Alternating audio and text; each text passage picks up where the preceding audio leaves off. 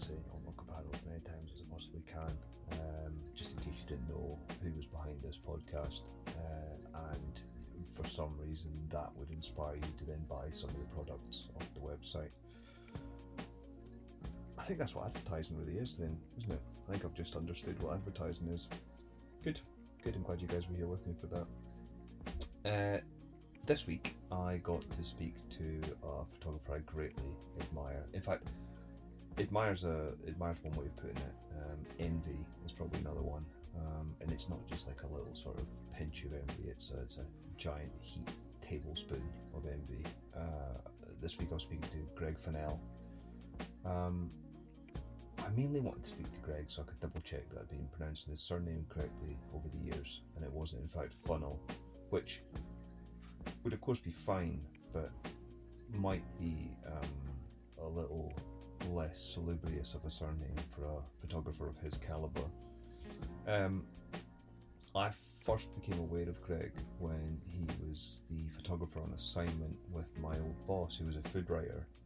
Uh, I think they were sent over to cover a, a, a, a pig slaughter in Spain. Um, and I remember looking at there was one particular photograph of the the butcher. I'm not sure what the terminology is, but the butcher by a window, and Greg had utilised that light for that real sort of Rembrandt style lighting, and it was those pastel colours in the portrait that I was really drawn to, and it's something that I try and incorporate in my own work. Um, at no point is this some sort of um, self nepotistic idea of that photographer's only good because he shoots work like me, mainly because Greg's a far better photographer than I am. Um, but Greg's a he's a portrait photographer, um, and he's a sort of he's a cultural travel and documentary photographer, um, shooting editorial work. I thoroughly enjoyed speaking to him, um, mainly because he has my dream job, and I wanted to nitpick into that a little bit and see if it could somehow get me a foot up. Um, it won't. Uh, and we also got to talk about Leica M6s and uh, how much I dislike them. Well, he does, of course, use one. I say, of course. He, I mean, he looks like a Leica guy. I hope he takes that the right way. Anyway, this is my conversation with Greg Fennell. I hope you enjoy it.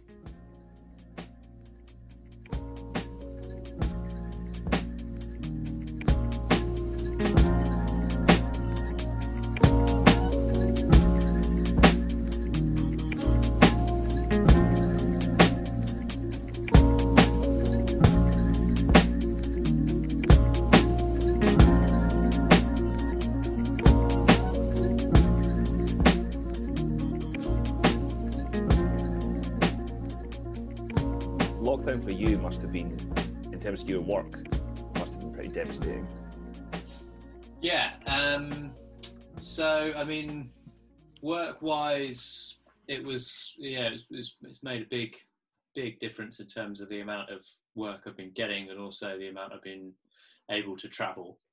Um, I had a couple of jobs that were just kind of cancelled, like trips I was really looking forward to.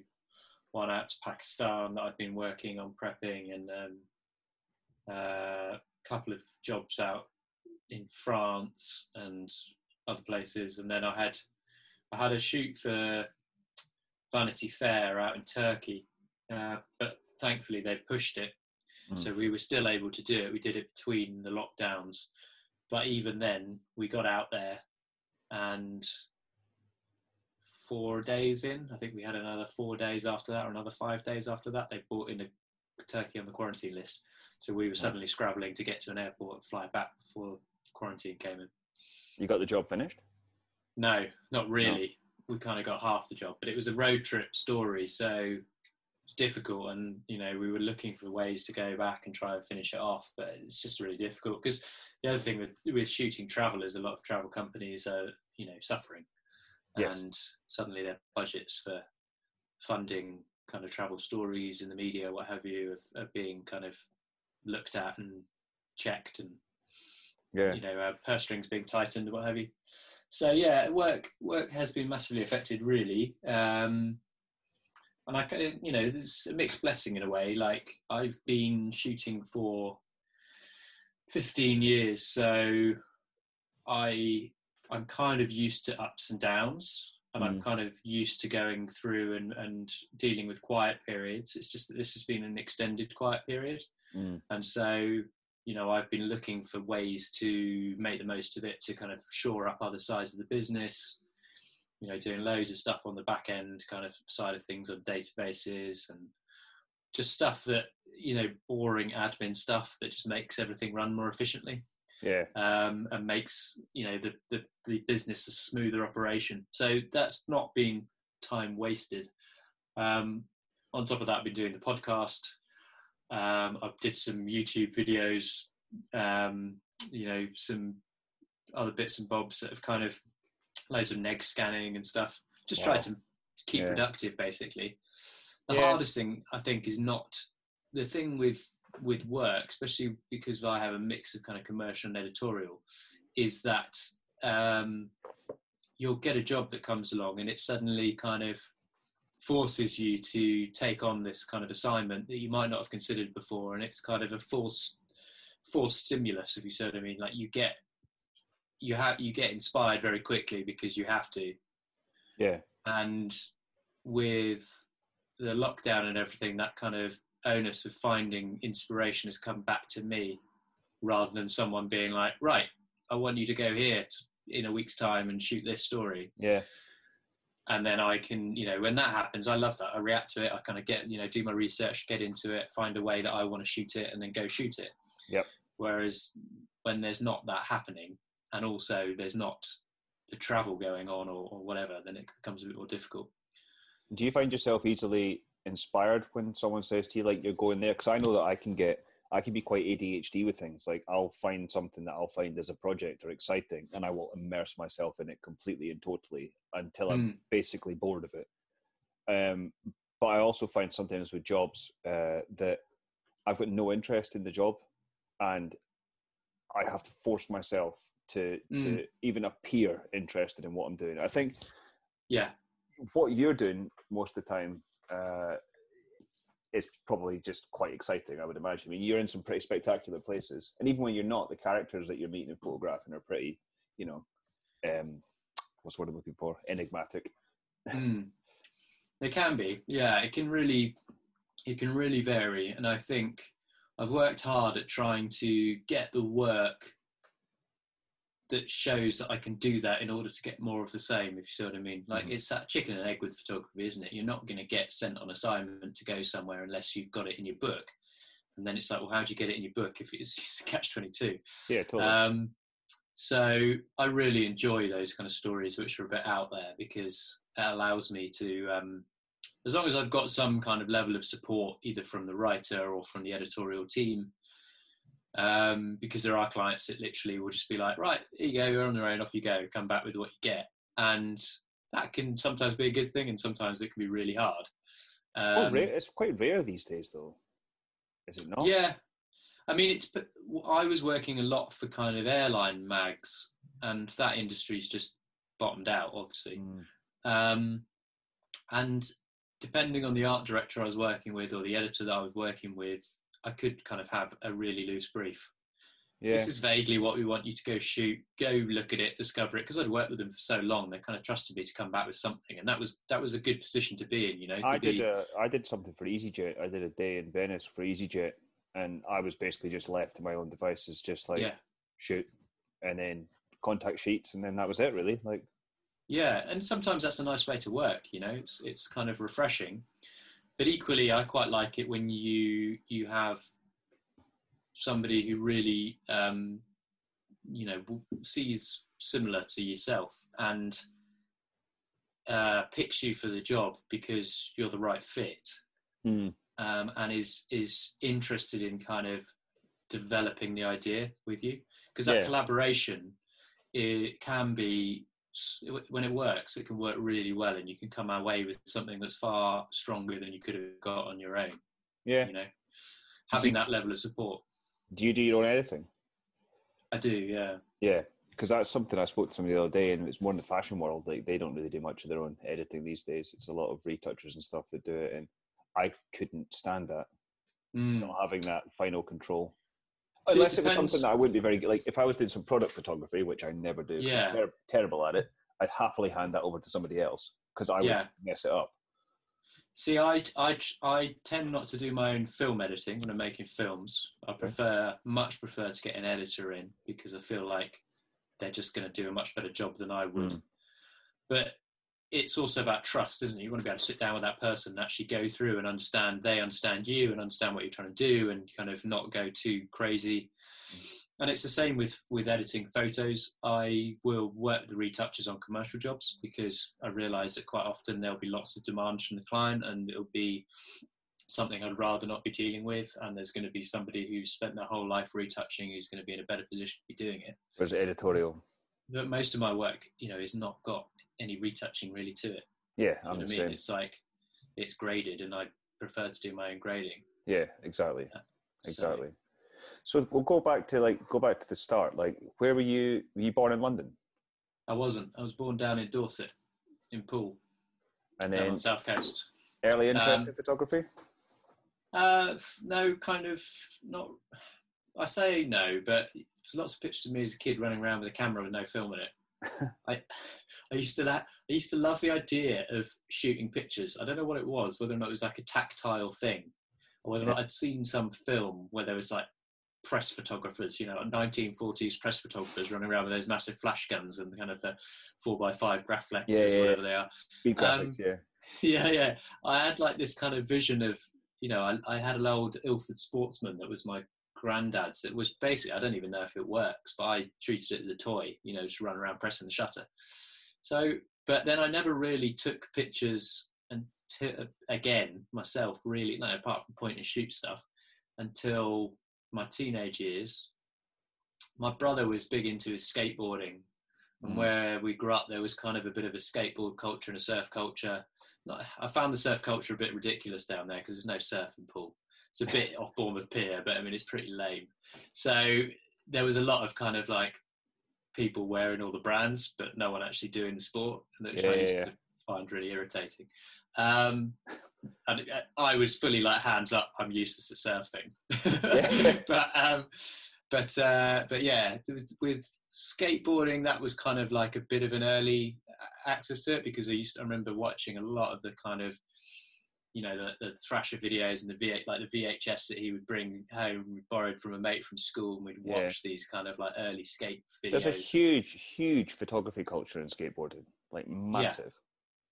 and so there was a bit of that and then i think it mixed with a bit of i was working in a local library as my saturday job and i used to kind of try and spend quite a bit of time in the photography book section not that Mm. there was a photography book section but like the art section had a few photography books in it and you know occasionally you could push the trolley around the corner and spend a good 20 minutes without anyone noticing that you were just like working filing the same section because actually you were spending 10 minutes looking at the books and then quick you know then there was someone coming me to kind of like you know filter around put a few on the shelf I worked in Um, the library. I worked in the library for a while. I got sacked because I was making um, I was making treasure hunts for the students to do.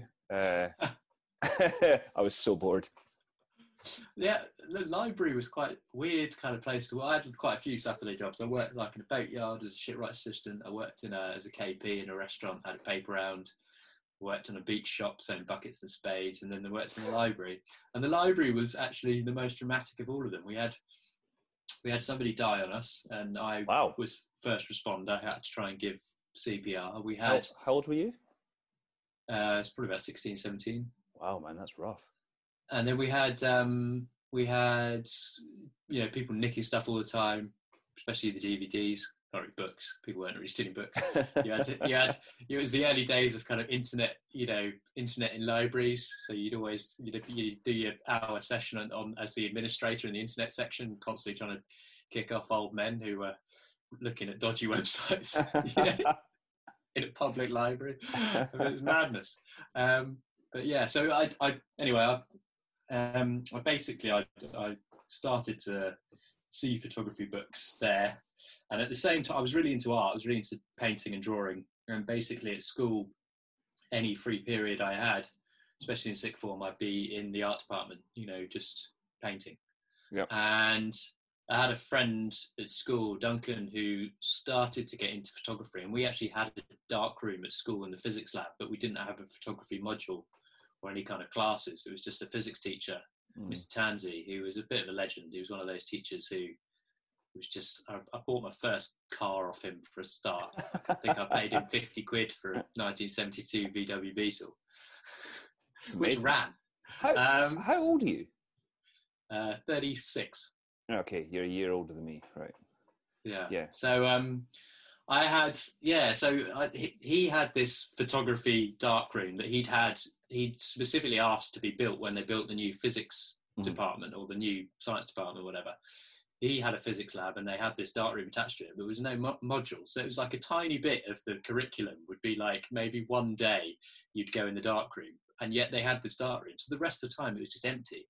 Wow. So myself and Duncan kind of started to use it, and then slowly I kind of flipped from spending all of my time in the art department painting, all my spare time, to all my spare time in the dark room developing and printing. And um, I absolutely loved it. You know, like it's just that thing of seeing. Yeah, it's such a cliche, but anyone who's ever developed or printed their own work knows what I'm talking about. The first time Yeah. you see that picture coming out in under the red light, you know, in in the liquid, and it's kind It's- of the things magic. moving around, it's emerging. It's just it's alchemy, you know. Like you're looking at it, going, Yeah. And especially when you know that you've you've you've taken every part of that process. You know, you've Yeah. you've loaded the film, you've shot the camera, you've you've pulled it out, you've stuck it into the bag in the dark, and you've put it on the reel, you've developed the film, and then you've printed it. It's um, there's a real sense of satisfaction from that. Yeah, I mean that's the magic of of to me that's film photography is photography. Like digital photography is it's it's image making. It's not. I don't see it Mm. as photography. Like in obviously I use digital for, like digital for work all the time. Like I'd never use film because I'm not allowed to. Um, but the uh, for the type of work I do, but photography to me is that exact process. Mm. See, but the thing is, I feel like I've lost touch with it. I had, so I, I, with the developing side of things, you know, film. I still shoot a lot of film, but I, I don't process any of my own stuff anymore. Mm. And I kind of wish I did. Um, It's pretty. It's pretty difficult to be fair. Like it's something that I think that is in my long-term plan. yeah, mine too. the, the next place I move to, I'm going to kind of earmark a space to be doing, um, you know, to, to create a dark room. yeah. And I mean, I would have one here if I had running water in my shed. Yeah. You know, I'd probably set up a dark room in there because um, it would be perfect for it. Yeah. But um, but yeah, we, I mean, and even in the studio actually where I am now, uh, we we have we've talked about it because we've got a lot of the kit, and there is like spaces that just don't get used that we could set up. We just never got around to. it. I mean, I had one for a while in Brixton that I was using that was in a mate's basement, and he was really lucky lived in an old coaching house, Mm. and in the downstairs used to be a recording studio. So whoever had been in there had built this mixing desk, and it was a perfect height to put your enlarger on and stand there and develop. So we, and it was all soundproofed. And ventilation was a bit of an issue. Um, you couldn't you couldn't develop in there for too long, otherwise you'd get high. But um, yeah, we used to go down there and uh, and use that, and that was that was great fun. But then he moved up to Edinburgh, and with him went a lot of the kit.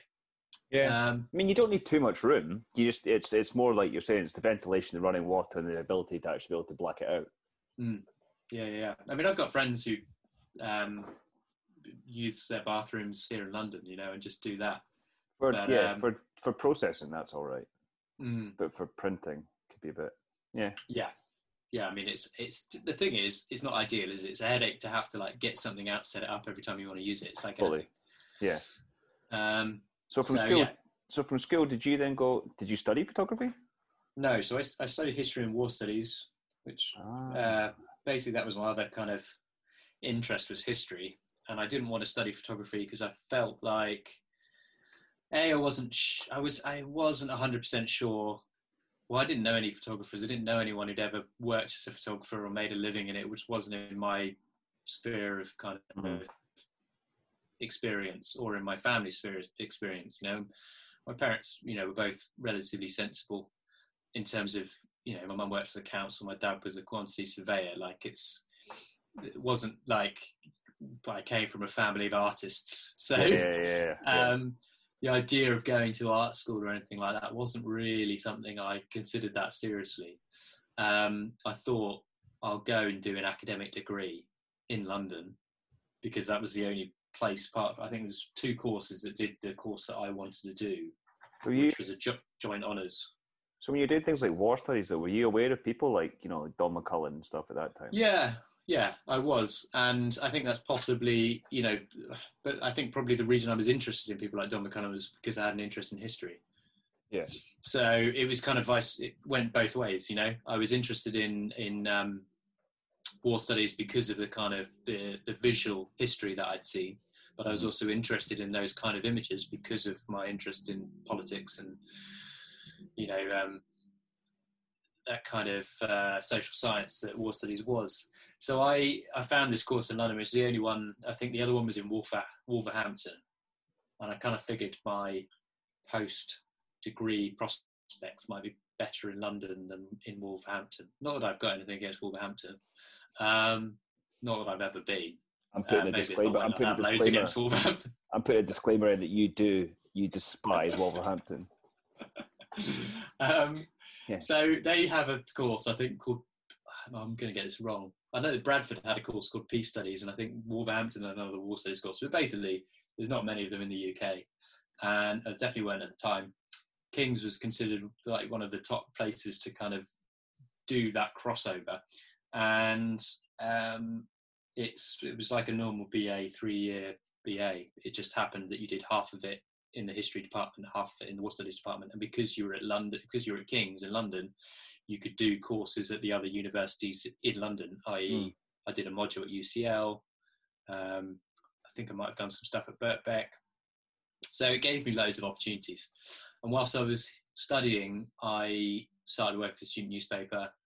Um, they didn't really have photographers working for them. They just had people who did everything. And it, you know, it was just early days of digital.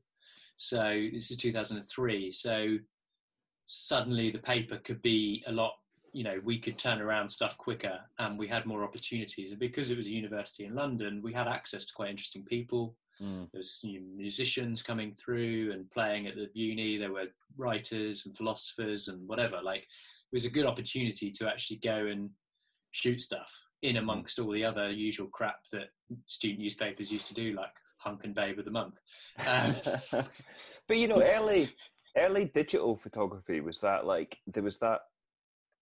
I mean, I was well. We would have been at the same age, 17, 18 at that time, two thousand and three, and like it, the quality of digital wasn't really it wasn't good. Like obviously compared to like now, so like a digital camera was like it, it was convenient, but it wasn't great. The imagery was pretty terrible. Yeah, I mean, I had a horrible bridge camera, Fujifilm Bridge S, SP something, before I think I got my first, like, was it Canon 300D or whatever it was, the Rebel, Mm. as they called it in the States. Um, yeah, I mean, and it's weird because looking back, you know, I was shooting everything. I always had a camera with me, Mhm. and I'm not like that anymore. And I kind of miss it in a way. But I was so, I was I- so open to everything, you know yeah, and everything I saw as an opportunity to get pictures. yeah. So I get every, you know, I get mocked relentlessly. I'm like, for I, I'm apparently, I take like for a photographer, I take so little pictures. mm, I see pictures all over the place, and I but I just sort of clock them, and I'm like, okay, that's cool. That would make a really nice photo. And then sometimes I'll be like, I'm going to go back to that. So then I'll Mm. pack up the Pentax six seven or something, and I'll go and shoot it. But I'm not one of these obsessive documenters. mm. and I think it's, I think the thing with photography is that um, if you are able to maintain that thing of seeing the world through like a childlike kind of, Mhm. uh, not a naivety, but like with childlike eyes, you know, everything is new and amazing in terms of possibilities. And I think it's really important to try. I don't know how though, but it is important to try and maintain that throughout your career. And the best photographers I've met and the most inspiring photographers I've met are the ones who are still excited about stuff, you know, still enthusiastic and haven't Oh, got yeah. too cynical or jaded. Um, I mean, yeah, they tend to, yeah, they're like, you know, they are, but they are like children, I think. When I watch any documentaries or speak to any other photographers, it's that sort of thing. Yeah, there's a genuine excitement in, in capturing images. mm, Uh, unless you're like Don McCullin, who I don't know where his excitement came from. Like, it's just being almost dead every single day, I think was his, was his excitement. yeah, he definitely um, definitely decided to push things to the limit, didn't he? Have you ever met him? Uh, no, I haven't. Uh, no, have I? I think I might have done. I think I've been in the same room as him.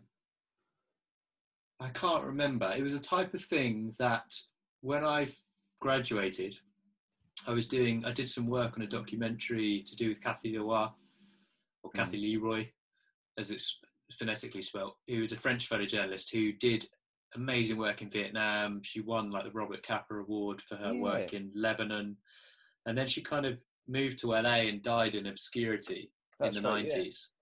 And um, we, she, wait, is she the one? She's not the one that wore an eye patch, is she? no, you're thinking of Mary Colvin, Bingo. Sunday Times, Yeah, who died recently in Syria. that's right. Uh, Kathy was um, she's an amazing photographer. You look up her stuff from Vietnam; it's insane. And um, she got captured by the North Vietnamese. You know, she did some crazy, crazy. She did like one of the first parachute jumps ever for a combat photojournalist, or like for a female combat photojournalist, I think. And she was about five foot nothing. She looked like a ballerina. She had like blonde pigtails, and she was absolutely hard as nails. Amazing photographer. You know, just bolshy, just had what it took basically. Um, so we did a documentary about, well, we started to film a documentary about her, and I was brought on because I'd done my dissertation on um, uh, ethics and morality of uh, documentary photography during the Vietnam War. So I'd really ground down into a couple of photographers and read all sorts of biographies, autobiographies, first-hand accounts, done conducted interviews. You know, was cross-referencing stories from particular battles during Vietnam. I'd become like quite knowledgeable on it, and um, and then after I'd graduated, I'd I'd kind of through weird circumstances basically ended up going out and covering the Israel Hezbollah war with a flak jacket I got on eBay and effectively hitchhiking up to the border. And not the way you should go and do something like that. But I was 21 and I was young and kind of green. Was this your introduction into what you do now? So, well, sort of, but I don't really do that now. You know, like I feel Well, was it your introduction to becoming a photographer in that sense, like uh, professionally? in in in a sense of doing. I mean, obviously, I'd been shooting stuff in London, but it was more kind of portraits and gigs Mm. and weddings and whatever. And this was more kind of getting my teeth stuck into more photojournalism. Um, and it was something I feel like I needed to do, and I'm glad I did do it. But it it also highlighted quite quickly that it wasn't something that I could do sustainably Mhm. um, and maybe it wasn't for me. So, and I don't think that realization was instant. I think I came back and I was very anxious and very kind of pent up and probably a bit frazzled, to be honest. Um, because then it was like, well, what's next? What do I do now? Mm. and I moved. You know, I I came back and I'd moved in with my my parents, and I quite quickly was like, I can't do this. I need to be back in London, or so that I can travel and so that I can just figure stuff out for my own Mhm. self. And I moved back up pretty quickly, like within a matter of a month or so. And I had a friend who had um, who was renting a flat, and the rent was super cheap. I used to pay it in cash over over the bar in the Irish pub around the corner. Um, and so that allowed me and i stayed in that flat for apart from moving upstairs i stayed in that building for like 10 years and it the, the rent was always quite cheap um, but it meant that i was in you know i was 10 minutes from central london Mm. and i could go away for a period of time and not worry too much about having to cover the rent because it was cheap you know Yeah. so then i would go off and i'd i went off to kosovo and i spent time out there covering the run up to their independence i remember going out and spending a month in cuba around the time of their um, 50th anniversary of the kind of cuban state Was this was Um, this for work or was this just for you? mainly for, it was mainly for me. Like I picked up a few jobs. When I was out in uh, Kosovo, I picked up bizarrely like a travel assignment for the FT in Albania, and I picked up some um, assignments for the Sunday Times in Kosovo. Um, but All the while- often, All the while being aware of the fact you're clearly building a pretty impressive portfolio, I would imagine. sort of, but also because I was learning like so much, but I wasn't still wasn't surrounded by photographers. Mm. I feel like my work, in some ways, it was probably great at kind of rounding me as a person, but I wouldn't necessarily look at the work now as particularly good work, hmm you know? So, in What some sort of- ways, What sort of kit were you carrying? um, God knows back then, probably like Canon 20Ds or something like that. Hmm. Whatever, whatever it was. Um, I wasn't really shooting film. You know, I I went from shooting film at school to then solidly shooting digital for probably eight years before Right. I started to rediscover film Mhm. and realised that I missed the ta- ta- what's the word tactile nature, I guess, of film, Mm. um, and that there was something a bit soulless in digital. But what digital had allowed me to do was it gave me the space to learn my craft, to Yeah. learn lighting, to learn, you know, lots of things and make lots of mistakes, basically, Mhm. without it costing the earth. Effectively. Oh, yeah, that's the yeah. I mean, that's the main downside really to film. it's the cost. Yeah. So and and the other thing was there wasn't a photography um, society at my uni, and maybe I should have started it. But I feel like if there had been, and if there had been an access to a dark room, I Mhm. probably would have picked it back up quite quickly. You Yeah. know? But because I didn't, and because it wasn't there when I left uni, I didn't have access to any of that. Because I wasn't like I'd studied photography and I could have gone back to my old, you know, like the LCC or somewhere and used Yeah. their labs or used their printers or or really kind of spent a lot more time kind of developing my craft in that sense. So um, so yeah, I, I kind of didn't go back into it until probably 2010 or 11 when I started buying up film cameras again. Yeah, and I mean, without a magazine paying for your your your film and development costs, like it's not really an attainable thing to be shooting, especially that type of work. Mm, very much so. And I mean, even now, I find it. You know, it's it's it's amazing, really. Like it's such a luxury to shoot film in terms of what it can cost to develop and stuff. And I'm Mm. still not fully kind of. You know, I've used lots of different labs, but I've not settled on like one lab that I fully 100% trust and, you know, will go to all the time. Um, or have built not so much not trust, but built relationship with. But I mean, I definitely also got burnt. You know, I remember having, I had a one stint or a few months where I'd been out all over the place. I'd, I'd been in Turkey, I'd been in Guatemala, and I'd been in Rwanda, and so I had all this kind of backlog of film, and I kind of dropped it all at the lab, and, and they were developing it, and one of their machines broke halfway through, and basically No. the film sat in the chemicals. So you know, you suddenly getting back all these negs from however many months worth of trips that are just No. screwed. And then I had another situation with a different lab that was uh, even more annoying, which was basically they would hold on to the way they worked is they would hold on to your negs and then you would get them back like six months later once they'd got like a, a selection of them like once they'd got like a whole body of them once they get a certain amount you could request that they post them back in bulk rather than posting back each Yeah. neg. So, and um, they decided to move to Canada. And I think I was away at the time. Basically, in the process, they claimed to have sent me an email saying, right, you know, you need to get your negs back. Where would you like them sent? Because I'd never responded. They ended up binning my negs. No. and these were like I'd had I'd been in on assignment in Tanzania for Vanity Fair photographing this tribe called the Hadza and I'd shot a whole load of it on my Widelux and Right. you know a it's quite a hard story to go out and shoot it's quite remote and whatever and b Yeah. there's probably no one else who shot it on a wide lux No. and those images are gone you know I have anyone low scans of them Anyone that doesn't know what a Widelux is, do you want to just explain that camera? Uh, so it's a Japanese swing lens panoramic camera from the 90s, 80s and 90s. Um, they had a couple of variations. I've got the F7. Um, it's all clockwork. Basically, you take a picture and the, the lens swings from left to right, gives you a 140 degree panoramic image, which is unlike the type of panoramic image you'd get from, say, a Hasselblad X-Pan or from any other non-swing lens camera, because the actual rotation of the lens gives it quite a unique characteristic. Uh, it's quite a tricky camera to work with in terms of it's very straightforward to shoot, but it's very tricky to get good images out of it because it's such a wide shot. Very difficult to frame stuff well.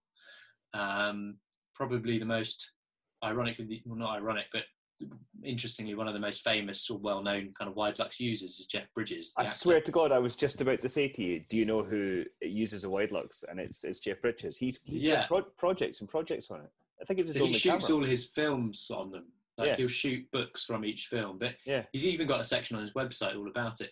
And I actually photographed Jeff Bridges uh, probably 2008 9 and this was before i owned a Widelux and before i knew anything about them. And so it was so frustrating because when i finally got one years later i was like oh man that would have been such a great chat to have had with him you know. You know because when you're doing portrait shoots especially those kind of things off the back of film junkets for magazines You've got you've got 15 minutes with the Yeah, talent in a hotel room and you are desperately looking for some connection and also trying to do small talk because it's like oh my god this guy is somebody i really respect or this woman's Yeah, somebody yeah. i really respect and i'd love to have a nice little anecdote out of it but invariably you just are like you don't remember anything you said because all you're thinking about is how to get the good picture and the technical side of that and everything and you come out of it and you're just frazzled um, any particular favourites you've got? Because I mean, you've got a from the outsider, you've got the dream photography career. You know, you you do some big big portrait work. You get amazing travel work as well in there too. You work for I like used one of to. my- well, you. Okay. great travel work in one part of London now, I would imagine. The uh, you've done some work for like one of my favorite magazines, Huck. Love Huck magazine, Mm. a winner. Um, but do you have any any particular favourites on the portrait front? For anyone that's not seen Greg's work, I uh, recommend you check it out immediately. All seventeen of you Hmm. that will listen to this podcast. Um, it's in terms of it's hard to say. I mean, because it's a different thing for like the picture that I shot, portrait I shot recently that I was most pleased with. I did a um, portrait of John le Carre, John Nice. le Carre, the um, uh, thriller writer. I, Um, his, I, I say I know his son. I kind of know his son because my partner's very good friends with his son. ah, okay, yeah, his, his son's kind of involved in film production. He's a, uh, or something? there might be another son. His son's the author, Right, okay. Nick. There's one who's Nick Harkaway. they're really. I mean, he's a lovely guy. He's a very interesting guy. Um, Did you focus on Yeah, the I- eyebrows? He's got amazing eyebrows. um, no, I, I kind of had this concept before because I've you know I've read a lot of his books. I'm a big fan of his work, um, but he's a very complex character, Mhm. and he has quite a complicated history, like backstory. Um, you know, his dad was basically a con man, and he there's this kind of mercurial side to him that is I find fascinating, and I, I was trying to work out how to kind of a lot of my work, a lot of my portraits are quite dark. I Mhm. think. Um, Yeah, you've got that. See, I, it's like that sort of you you use the sort of Rembrandt style lighting. I think quite a lot of the time. It's that. It's it's the it's it's not a glitzy fashion portrait. Put it that way. It's no, I guess I'm drawn to those slightly melancholic moods as well Yeah. and colours, and I feel like there's a tension in everyone that Mm-hmm. I kind of pick up on, and therefore I think I'm drawn to it a little bit when I'm taking pictures, probably because it's something I can kind of relate to. Mhm. Um, and so with him, I wanted to, sh- you know, it's difficult when you're shooting in somebody's house, but effectively we ended up taking our own studio and setting it up in his in his front room. And I'd I'd actually gone to the extent I don't always do this. I mean, it's very different depending on the job, but I'd gone to the extent of actually running software to create mocked up versions of each shot so that I could then print out the lighting diagrams for each one and give them to the Hmm. assistant because I knew I was going to have limited time and I wanted to get through several different shots. Mhm. And um, and one of them was involving kind of um, mirrors laid down and him looking down into the so you're actually seeing the reflection of him. wow. And it came from a much more complicated idea that I had, but I couldn't pull off. uh, and I tried, and I pre-lit it and shot it in the studio, and I just couldn't quite kind of get it how I wanted it to look. So I kind of this was my plan B, but it ended up being quite a nice picture, and partly because of the way we lit it and the colours, but also the ton of tension in the photo and the idea behind it. So I really enjoy. So if you're talking about kind of memorable, I mean, for me, it's different remembering a, a, a shoot because the photo, I like the photo versus meeting somebody who just Yeah. was awesome. Because Sure. quite often, if you're meeting someone who really blows you away, it becomes very difficult to actually stop talking and take pictures. Hundred percent. Yeah, absolutely. you know? And I often think, oh man, I wish I would just like could get to put the camera down and go for a pint with you afterwards. And Yeah. every now and again, you'll meet someone actually who is wonderful and gives you the time and doesn't come with all the kind of paraphernalia of, you know, agents and PR people and whatever, um, Yeah. and publicists. And normally those people are writers or authors or or you know not the kind of A-list Hollywood. actors. Yeah. Yeah, but occasionally you do find people that are just really genuine and you know it's just really refreshing. And what about your travel work? Like, where, where's for you is one that's always going to stand out for you? It's a good question. Um, so many different places for so many different reasons. I mean, I loved Cuba. I thought it was really interesting and really kind of romantic. And I mean, it helps that I was reading a lot of Hemingway and stuff when I was there, and a bit of Graham Greene. But um, I, it's a really difficult one. I, I recently I was in Brazil last year for a job, and really, really enjoyed myself in Rio. I thought that was a really interesting place, a really interesting energy. Slightly like quite edgy, like Mm. definitely uh there's some pretty dark sides to that place. Um, but you know, I find that interesting. So Have you ever been? Have you ever been in particularly in a particularly dangerous situation somewhere where you've like you know you've you've perhaps maybe been romantically carried away with with the pho- photographic side of things and forgot about the reality of the matter? Um, I mean, touch wood, I've been relatively safe in terms of travelling. I feel like having spent the last 15 years in London, I mean, London's changed a lot, but um, they're definitely, you, you definitely get slightly more street smart perhaps when you're kind of, you're spending a lot of time as a student out and about late at night and whatever there's a, you get a certain kind of sense to when you might be walking into something stupid. And also uh, it comes from paranoia perhaps. Um, so i feel like i'm generally quite risk adverse. I'm not going to put myself in a situation which could end badly Because I, I Which- find I find myself here. Like I'm often drawn to the sort of less salubrious areas of of cities and things, and Mm. I will. Uh, I've got a lot of personal projects sort of going on in the background, and I'll I'll often naively go up to people in certain areas, and I'll assume that uh, that um, that people will be happy to have their photograph taken because they'll be as Mm. interested in photography as I am. But Yeah. people, but a lot of times people don't. They see photography as something like it's someone taking a picture to sell you a picture, like a school photo or something, as opposed to an art form yeah you try and explain that you want to take somebody's picture to I don't know whatever reason you've got behind it, you can Yeah. uh, more often than not. Well, I, I've been in situations where people have you know accused me of being like a sex offender, like Yeah.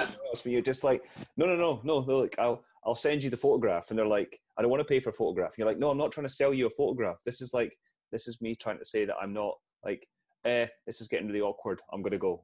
yeah i think it's always a danger as, as a male photographer is actually it's very to certain places i just just won't get my camera out because i just feel like someone's gonna react badly to it um, which is a shame yeah, if you go to certain places where often the, the good photographs are, um, there's a there's there's there's it can just I think get you in trouble more often than not. yeah i think i mean if i'm working on a story i will I, you know having a good fixer or producer is worth its weight in gold you know Mm. there's the number of times in uh, you know I've worked a lot in in Central and West Africa, and kind of being pulled up and checkpoints and being you know forced to pay bribes and Mhm. getting taken into police stations, you know, basically because someone's uh, trying to find a way to illicit money. Yeah. I've had that happen quite a few times on jobs, um, and um, you know, unfortunately, you're in quite often in those places where that's you know the, the situation is so desperate that that's what people feel like they're forced to do, Mhm. um, and you know you're going to have people in positions of power that abuse it.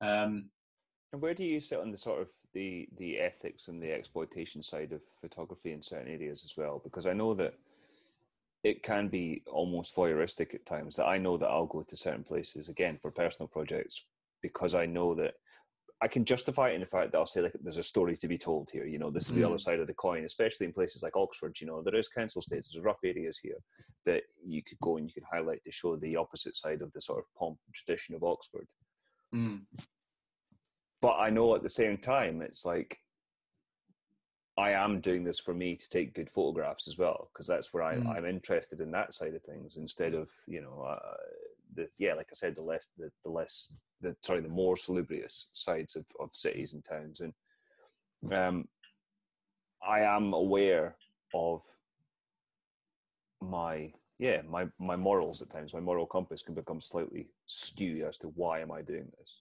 mm. And I think it's a debate that's only going to be had more and more. You know, with um, the aftermath of the Black Lives Matter movement, you know, there was a lot of kickback on people like Michael uh, Christopher Brown. You know, he Mhm. got a lot of criticism. In my eyes, slightly unfairly. Like he, a lot of people made jumped on it quite quick on a pylon and made a lot of assumptions about the way he was working. But you know, it is a sensitive thing. Like who there's a lot of discussion at the moment of who has the right to tell the stories. Should people be traveling? Should you know you be traveling as the outsider?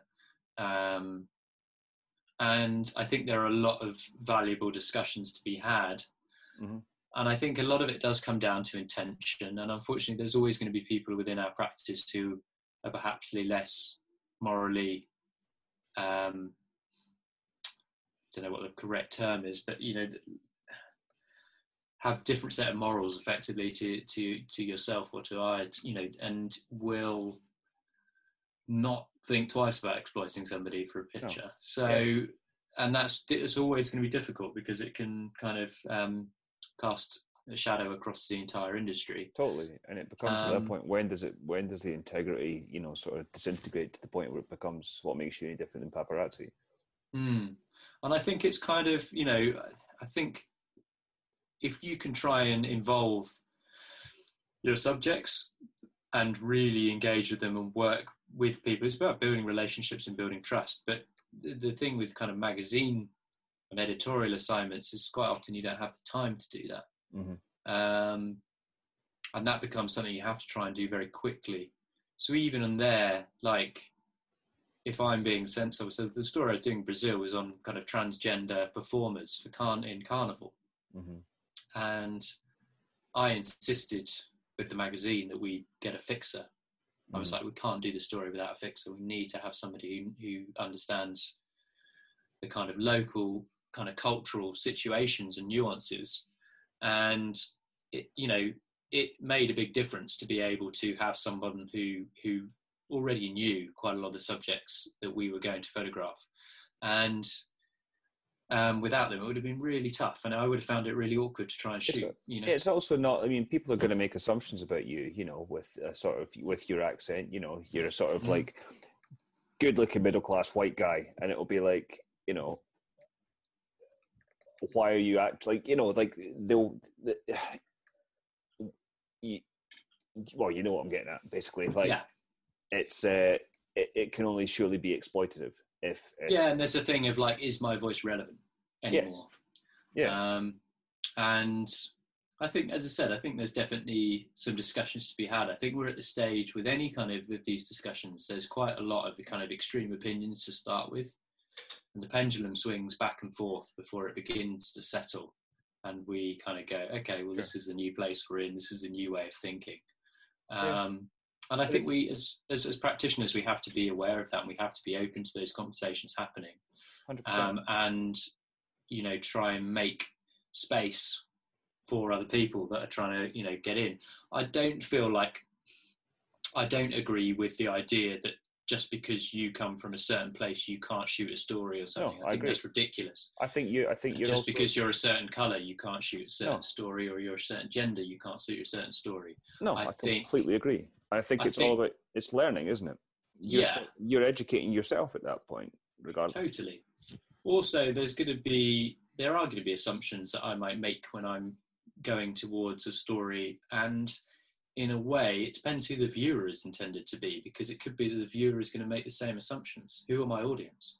Yeah. um, where are those everything is about context and i think those decisions you can't just have kind of sweeping rules i think every situation needs to be kind of um, delicately looked at for its own individual situation and what that requires And you've got, I think, with the subject matter. I remember reading a lot, while ago about, or watching a documentary about um, Avedon and some of his some of his sort of later portrait work and the the way he chose to portray some of his subjects and the controversy that caused from the aspect from the perspective of the sitter because they were like, Mm.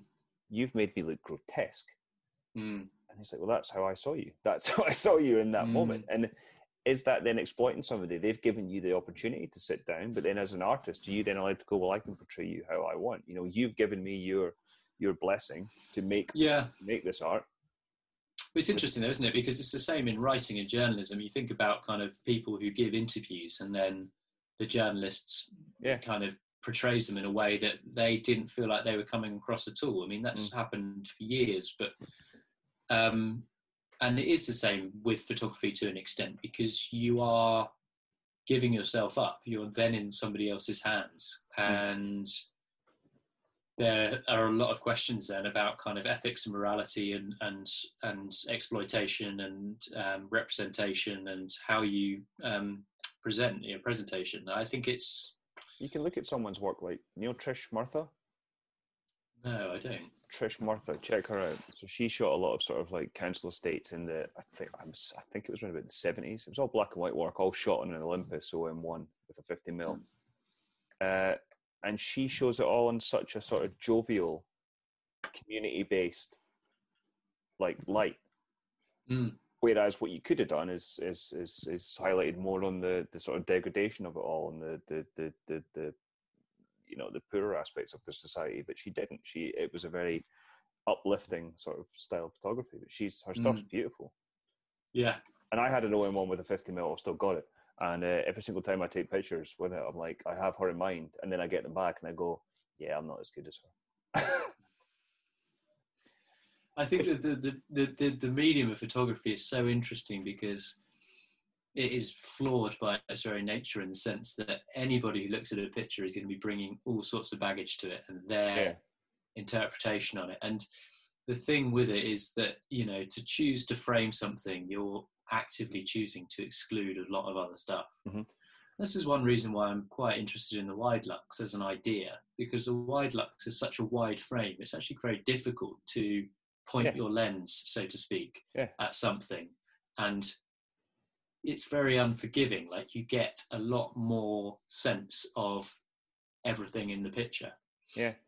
I think, And there's a there's a Dutch photographer called uh, oh god, his name escapes me now. Um, I saw some of his work years ago in Belgium in Charleroi. There's a really good photography museum in Charleroi. It's about the only good thing in Charleroi. Um, but he is uh, he had he was commissioned to photograph the city, and he shot it all on a Widelux. oh, wow. Um, uh, it's going to really annoy me. And all I know is his first name is Jens. So send it. I will find it and send it. You can put it in the show notes or something. But this leads uh, this because I we're going to have to wrap this up quite soon. I'm afraid, uh, as Mhm. I have a, a child to go and get. Um, this leads to my, my last thing. I was just talking about Tish Murtha and her Olympus OM1. Now you have a Leica M6, don't you? Yes. Now the M6, I, like many photographers, coveted the M6. I was like, I need this camera. I've Mm. so many, you know, I've got all the Magnum photographers in my head. I've got the Mysteria of the of the, the Leica. It's the it's the Aston Martin of all film cameras. Mm. And I got it. Uh, I couldn't afford a Leica lens. I got a Voigtlander lens. And I like, I was walking. I knew exactly where I was going to go and take my first photos. I got some Tri-X as well. I was like, this is I need my gritty film.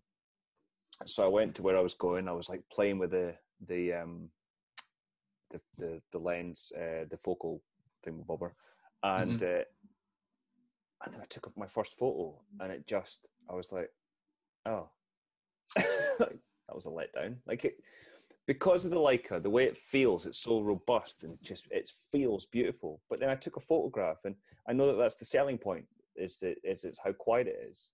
Mm. But I was so let down by it as a camera.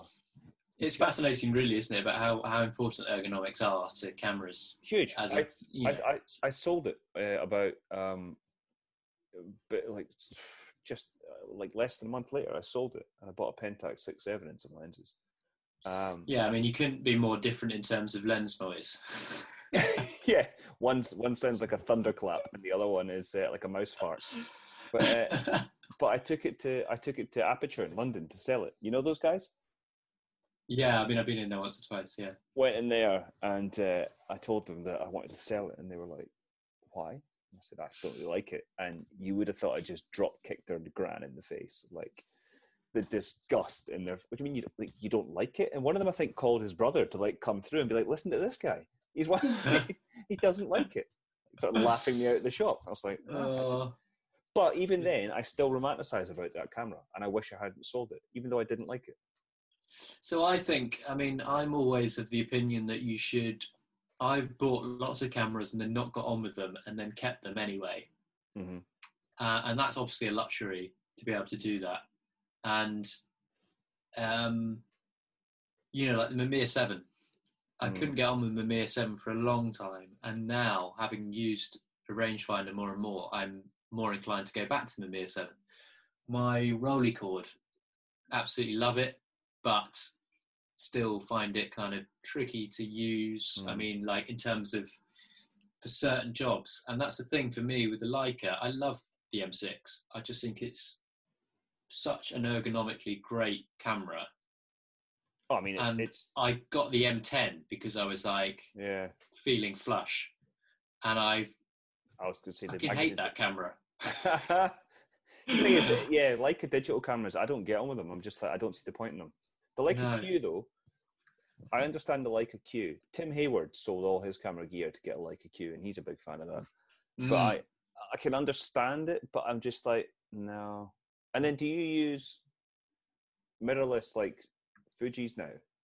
Or, So I use a mix, yeah. So I have still have all my Canon kit, um, which I tend to use whenever I'm shooting with flash, Mhm. and then I have a Fuji kit which comprises of two X-T4s, Mm, um, X Pro 2, and the X100V, and I use that for.